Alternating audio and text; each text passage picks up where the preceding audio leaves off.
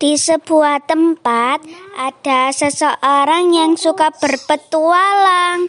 Suatu hari dia ingin pergi memancing bersama temannya.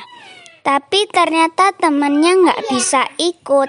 Dia ada acara. Terus akhirnya orang itu pun memancing sendiri.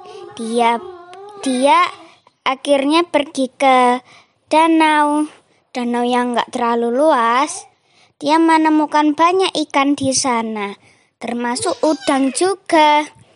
Tapi ternyata di tengah-tengah, di tengah-tengah danau itu ada pulau kecil. Akhirnya orang itu pun berhenti sejenak di pulau kecil itu untuk beristirahat.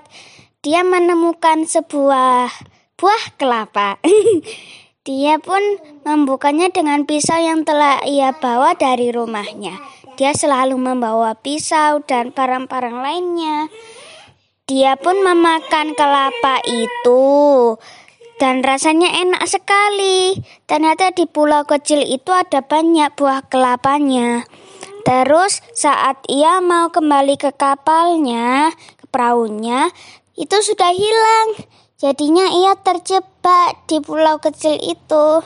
Sampai suatu hari temannya mau diajak mancing itu menemukannya. Temannya itu pun membawanya pulang. Tapi ternyata itu cuma mimpi.